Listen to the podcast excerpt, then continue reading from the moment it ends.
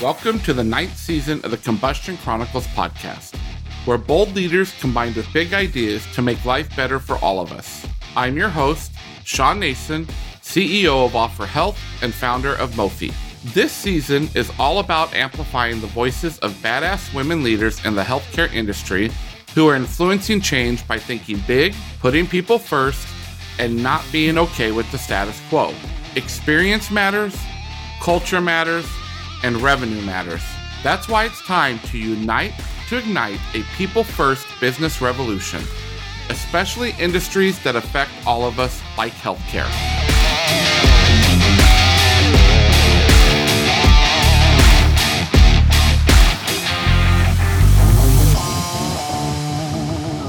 Dr. YiDing Yu is a practicing physician and serial entrepreneur passionate about transforming the way we deliver healthcare. She currently serves as the Chief Medical Officer and Chief Product Officer at Olive, an automation and intelligence company bridging the divide in healthcare.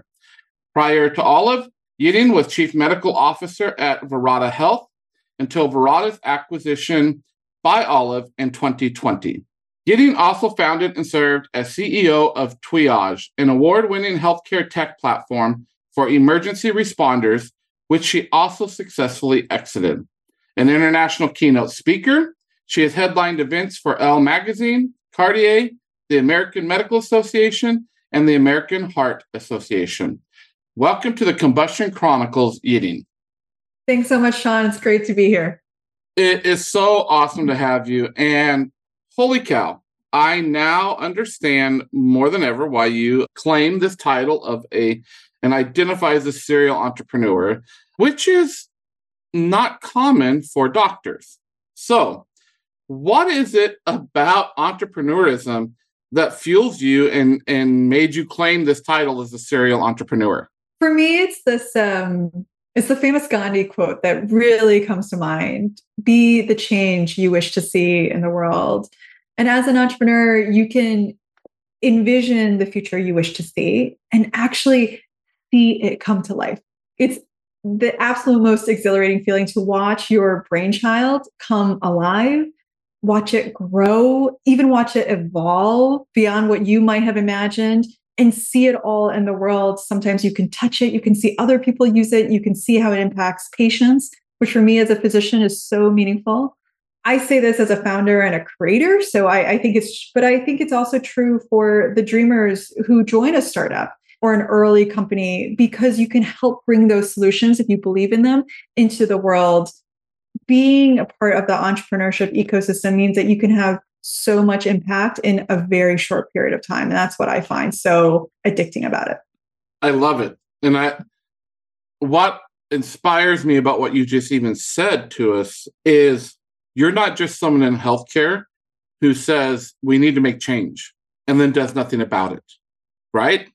And so you use that quote that so beautifully said that you decided, no, I, I'm going to be the change. I need to be that change and I need to make it happen. And in your bio, you lead with being passionate about how we deliver healthcare, which, as we both know, is no simple task because in my opinion, and I'm sure in your opinion, because that's why you're a serial entrepreneur, our healthcare ecosystem is just broken, right? So, what's at the core of the brokenness in the healthcare industry? I've been thinking about this question because you're so right, Shawn. I've been thinking about this for two decades. Many more have spent even more time thinking about what's wrong with US healthcare but uh, you know it always comes back to the same foundational problem i see which is that there are misaligned incentives between patients providers and payers health insurance here really distorts the market patients they want care but they're shielded from the full cost of care um, most cases and their agency is really limited we we treat patients like children they have to mother may I if they want a, an MRI. And even if their doctor says, yes, you should get an MRI, we'll allow you to have an MRI, then they have to say, health insurance company, will you pay for my MRI? Do I have an allowance? There's really no other industry where we treat a patient or a human being or like the consumer with such levels of infancy where we take so much decision making away from them. So they, as the consumer, have so little ability to influence the market. Then you have providers, doctors like me, and we want to provide care to our patients. We want to do things. And selfishly, we want to get reimbursed well for that. And that then gets into the third player in this market, and those are the payers, those are the health insurance companies. And of course, they want to pay as little as possible. and they also, to control costs, they want to gatekeep care to only care that they believe is strictly necessary, right? So every group has a different set of aligned incentives. And as you can imagine, the people who hold the purse strings have the most leverage. And that's the health insurance companies. And what's been created over decades and decades are these layers and layers of bureaucracy. And that creates two profound effects, in my opinion. The first is it creates this incredible friction to get care, right? We experience this all. And just my example about just getting an MRI is a good example of that. But the second really insidious effect is that those layers of bureaucracy impacts our ability to actually solve and make change. And so any wow. change has, means disrupting layers and layers of dependency that's built into the system. So it feels like this giant Jenga puzzle, right? If you want to make one single thing, how are you going to undo all the other things? And that means that providers are reluctant to change because they're going to be at risk for payments. Insurance companies are resistant to change. And so we, when I think about it as an entrepreneur and I want to make change, I think about how do I how do I solve this Jenga puzzle and actually do something when I've got layers and layers and layers of bricks piled on top of it. So I think that's really at the crux of what's broken and what we have to understand before we go about trying to make change. So you had a magic wand. What is the first thing you say that has to happen to bring change? If I had a magic wand, the first thing I would do is solve for the patient. I want to empower patients. We have to allow patients to have more agency, more autonomy, more decision making capacity. And maybe, right, we know that that's not going to be saying that patients face the full brunt of all costs because healthcare is just too expensive.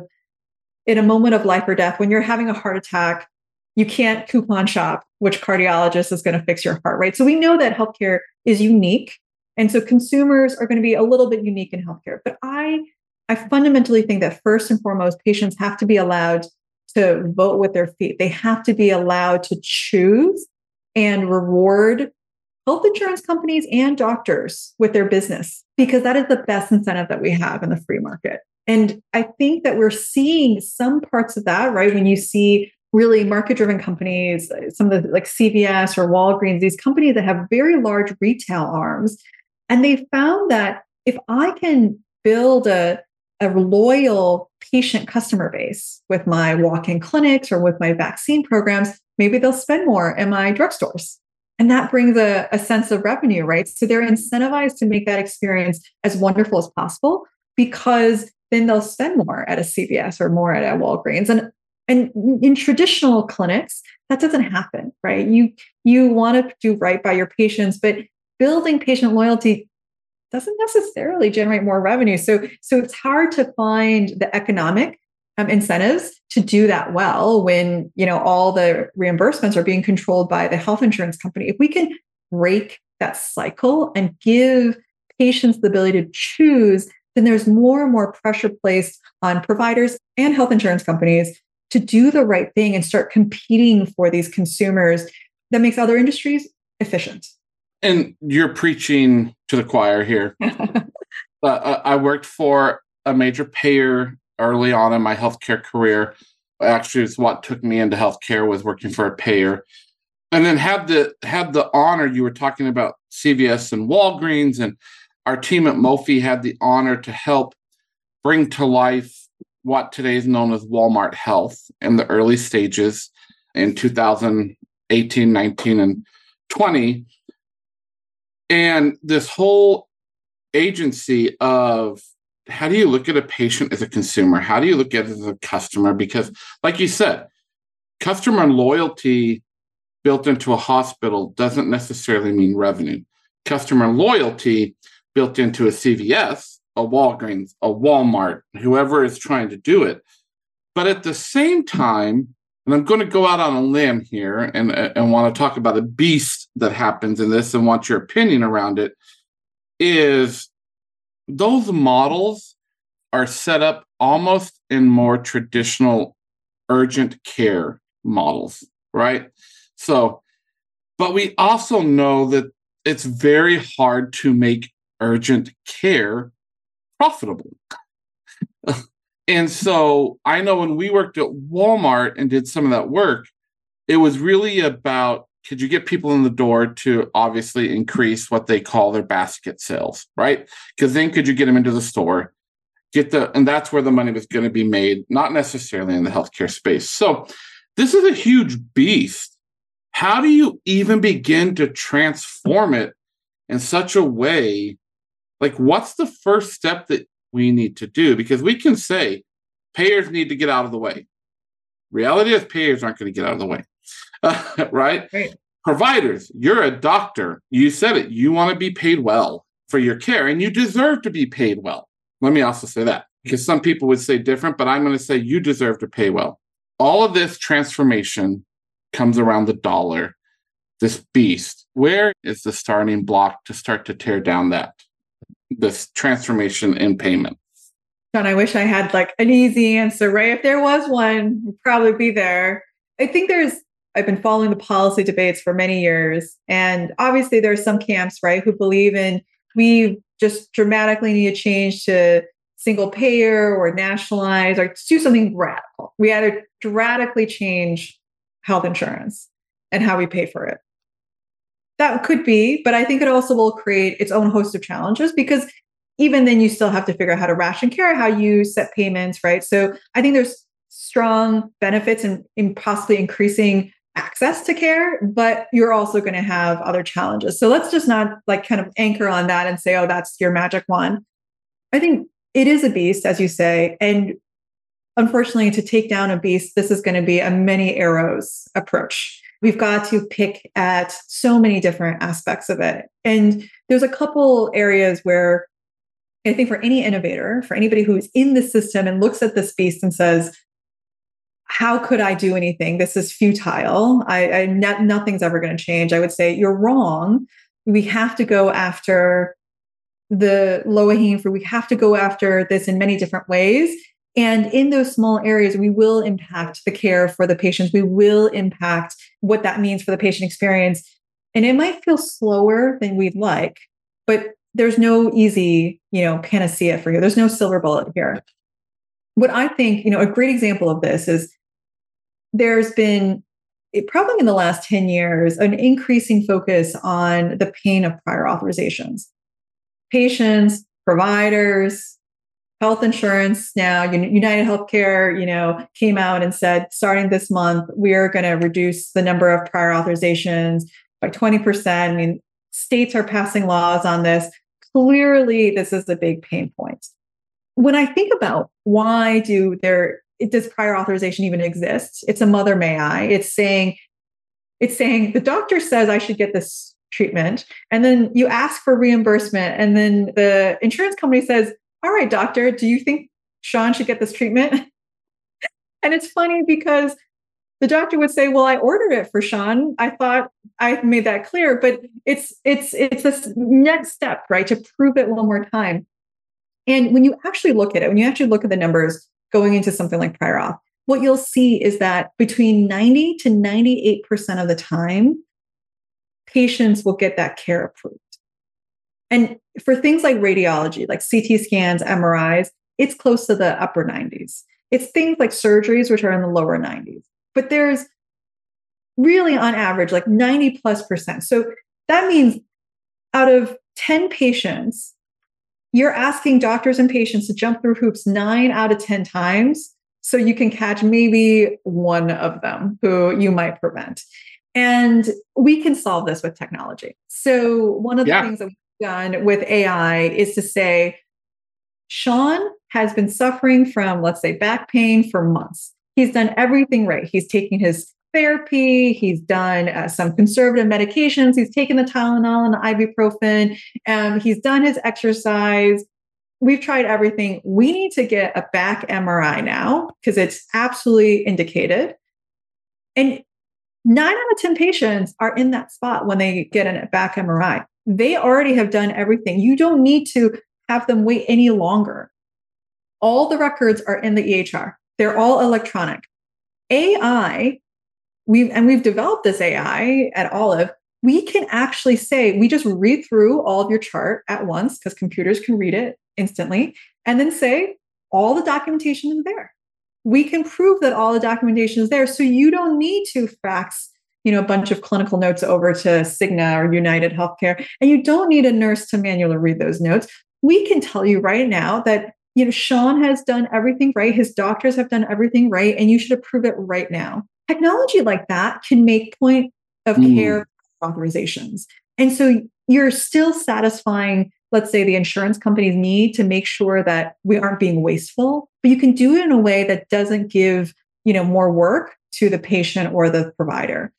And there are pockets where this is already live, that this is being rolled out. And when you can implement then this then you've actually solved it for those patients. Now we just have to do it for more and more patients and more and more health plans. But there are examples like this. And there's probably examples in patient payments, and there's other examples in the revenue cycle.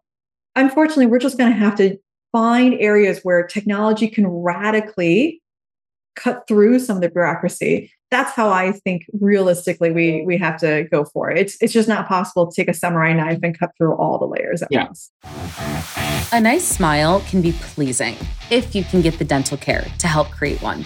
Medicaid kids don't always have a lot to smile about. It's challenging for them to see a dentist. Offer Health was started to increase access to healthcare for people who don't have it. Offor SmileMD Business partners with dental practices to get these kids seen faster. SmileMD's three person care team brings hospital grade anesthesia to the dental offices so those kids can be on their way to getting the smiles most of us may take for granted. Offor Health, creating connections, improving lives, care you deserve. Learn more at offorhealth.com. That's O F F O R.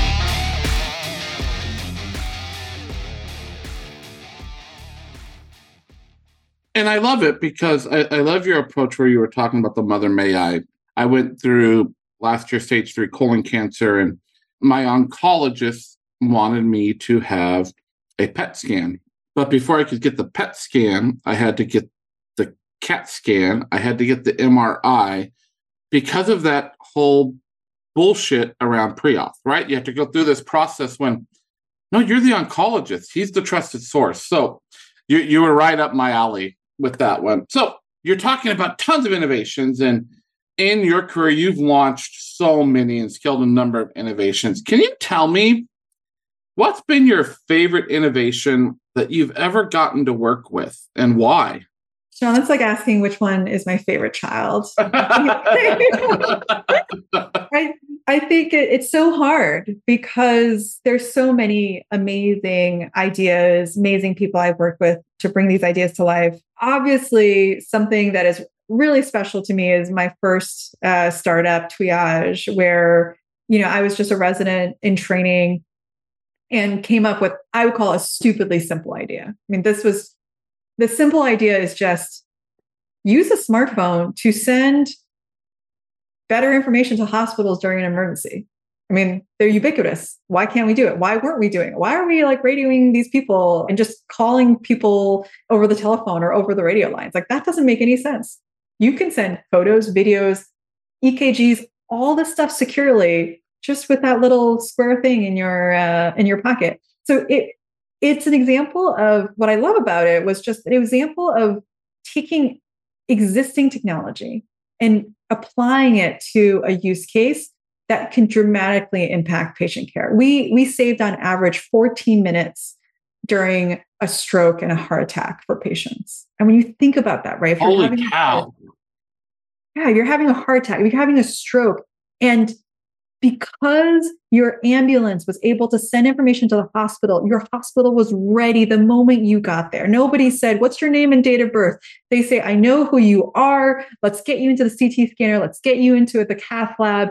that is life saving. And so, what I love about that experience is to realize that you don't have to have a master's degree in machine learning and all this crazy AI to make a profound difference to patients' lives and, and improve access to care. Sometimes it's just asking, why don't we do this?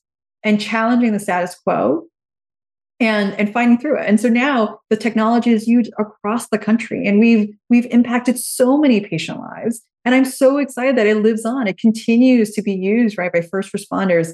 That's really special to me. And now, right now, I am focused in a different part of healthcare. I'm in the deep in the revenue cycle for healthcare systems, and they are struggling.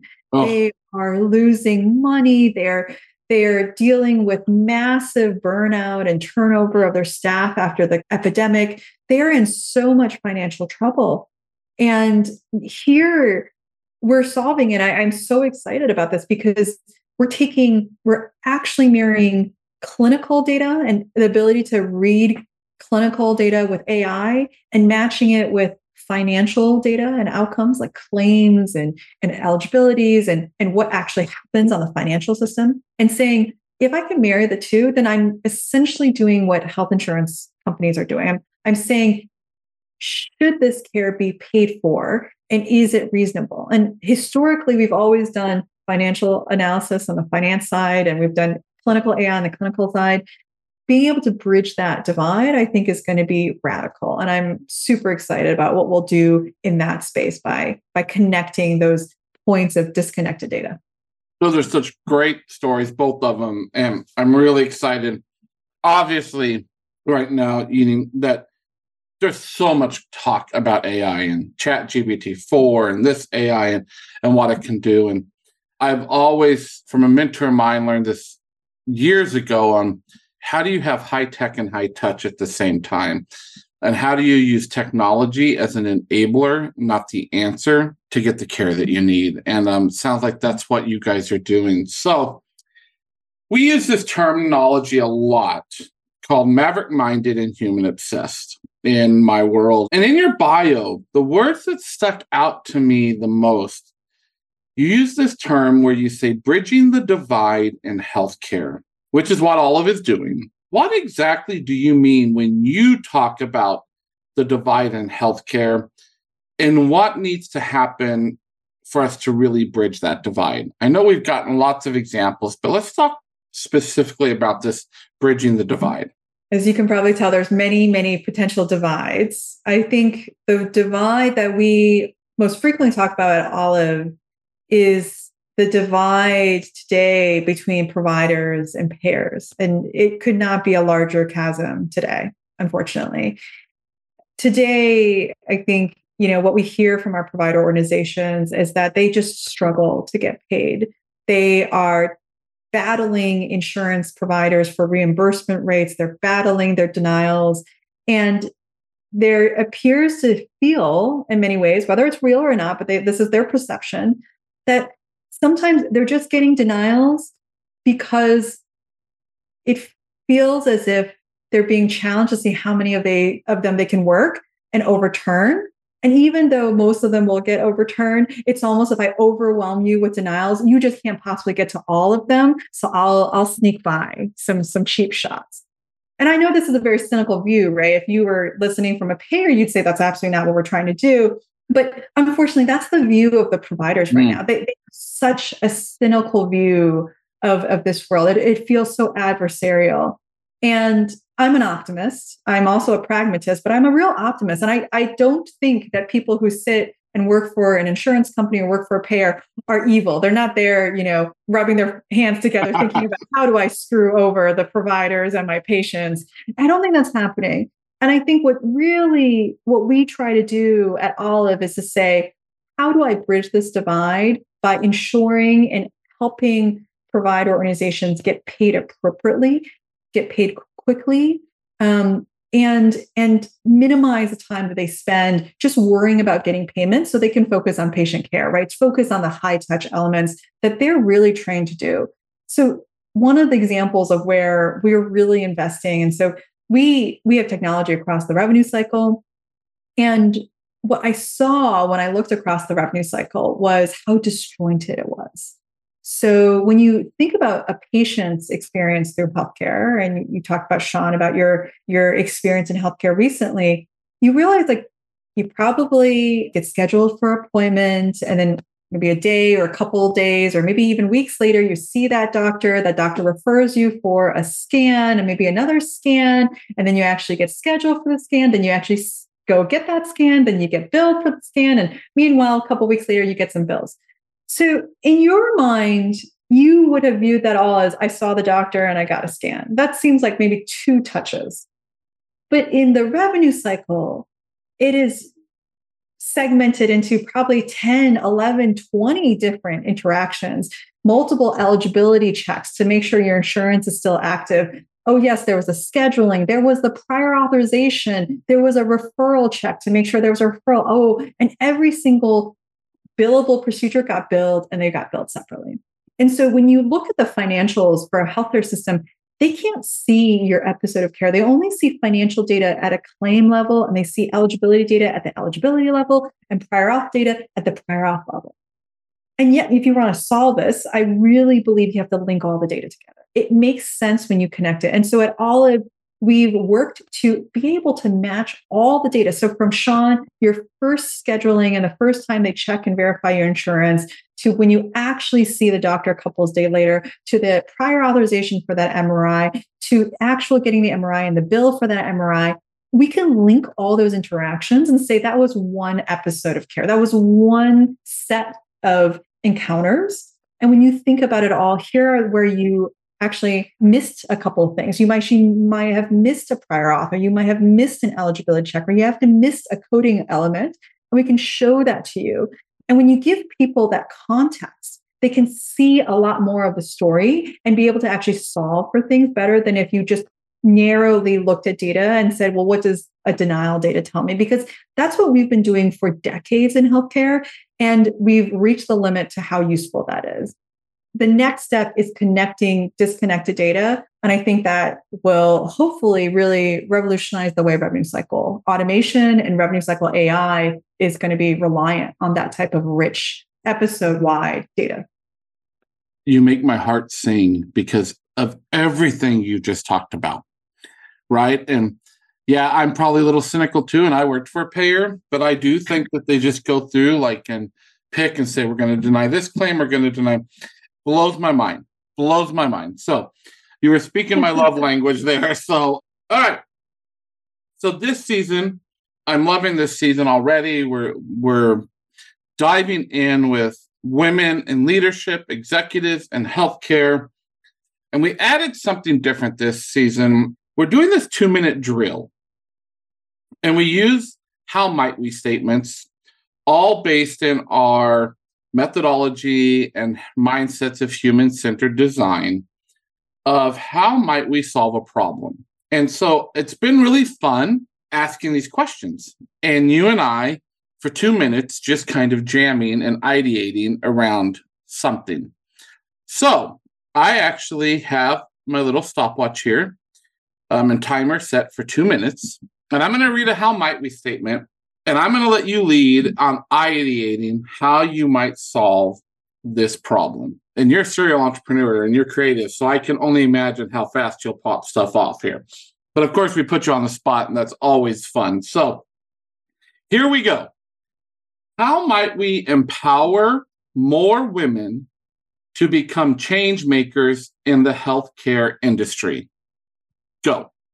All right. Well, the first thing first is that women are overrepresented in healthcare. So this is not a supply or a pipeline problem. I think we have to um, start, especially when you're addressing whether you know that women are underrepresented at the very top at boardrooms and C suites. We've got to focus on mentoring, sponsoring, and promoting women. I also think that when we look at, especially in in physician world, we look at what female faculty versus male faculty often do and there's this trend where we always see that women tend to do the kind of volunteer work. They tend to volunteer for certain committees that help the organization, but not necessarily that might help their individual careers, right? They're not necessarily the ones who are thinking about oh, what if I start a new idea or start a new center? They are thinking about, well, how can I help reduce the burden of work for my fellow colleagues? And it's probably a little bit stereotypical, but it's where many women have historically felt most comfortable asking for or advocating for themselves, right? The, the common trope is that women feel comfortable advocating for helping others as opposed to advocating for mm. themselves. And I think we need to both encourage women to advocate for themselves, to expect women to advocate for themselves, and almost if you are mentoring a, a, woman and you realize that she's not asking for things that you would want her to ask for, if she was looking for career growth, if she's looking for leadership, suggest it. I think that is our top thing that we ha- can do in the healthcare industry. I will say though, I, I think that tech is so underrepresented by women, and we have a hell of a lot to do to change that in the tech sector. I love it. And right at the two minute mark, look at you gave like four great things for our listeners to to look at and can to think about and ponder on as women. And i loved what you said and i hope everyone hears what we're talking about. Like it's it's not that that's unrepresented in healthcare. It's just the representation isn't in all the right places. There is a pipeline. There is the supply right? There are talented women everywhere and it starts at your organization it, it has to start with you right this is not some mandate on high. You have to be, if you care, you look at it. It doesn't matter what your role is or where you are. You could be a, a, manager, you could be a director, you could be a VP, you could be a CEO. You have the ability to change how leadership looks at your organization. All right. We've come to this point on the podcast. We do this every episode. We're in our ninth season where we do these things called the combustion questions. And there are three randomly selected questions that my AI human robot sent to me. Okay. And I am just going to be reading them for the first time as I ask them to you. So are you ready for your combustion questions? Ready as ever. All right. Question number one If you could fly to dinner anywhere in the world on a supersonic private jet, where would you go and what would you hope to eat? I'm a foodie. This is so hard. um, I love sushi. And so I would probably fly to Japan, maybe Tokyo, and enjoy like a Michelin starred omakase. I love that. Oh, I love it. We're, we're going to have to do that. When I hit the lottery someday, we'll have. That's to, right. That's right. That's right. That's right. All right. Question number two. And I'm glad you're a foodie because this is a very important question. We even have this discussion in our home, and I didn't know this question was coming up. Does pineapple belong on pizza or not? Oh, I'm a I'm a strong yes on this one. Hawaii Hawaiian pizza may, might not be like my constant go-to, but I really enjoy it every time I have it. I think that a little bit of sweet on pizza is a good thing. See, I just can't get over the I can't do pineapple on pizza you know, unless it's like a dessert pizza and it's got cream cheese and all that. But really, really, yeah. I like the little bit of char on it. I love uh, the charred yeah. pineapple. I like charred pineapple, but not. I, I just can't. um, my daughter's a huge Hawaiian pizza fan, so I, I, I get it. All right, question number three: What do you think about fire pits? Oh, I always stop at those solo fire pits and I always think that I'll want one and I know I'll never use it. So that's probably like top of mind, first impression, what I think of fire pits. They seem amazing, but the chances that I'll be outside with a like a marshmallow on a stick actually using one is never. So I guess I really just enjoy them when I'm at like a campsite and somebody else has done all the work to get the fire pit ready. But uh, they seem wonderful to have around my home, but I know it'll just never get taken out of the garage. I have two of them at my house, and I don't know that we even lit one up this last winter or fall. So I, I agree. Well, what an honor YiDing! Like it's just, I'm enjoying the season so much just to hear how powerful women are doing such amazing things in healthcare. And what you're doing at Olive is so powerful. So thank you for sharing your story with our listeners.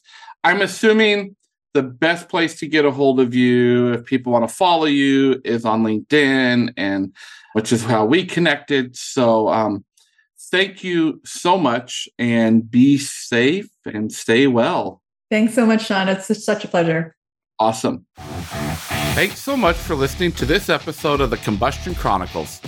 If you've enjoyed this episode, please take a few minutes to subscribe, rate, and review.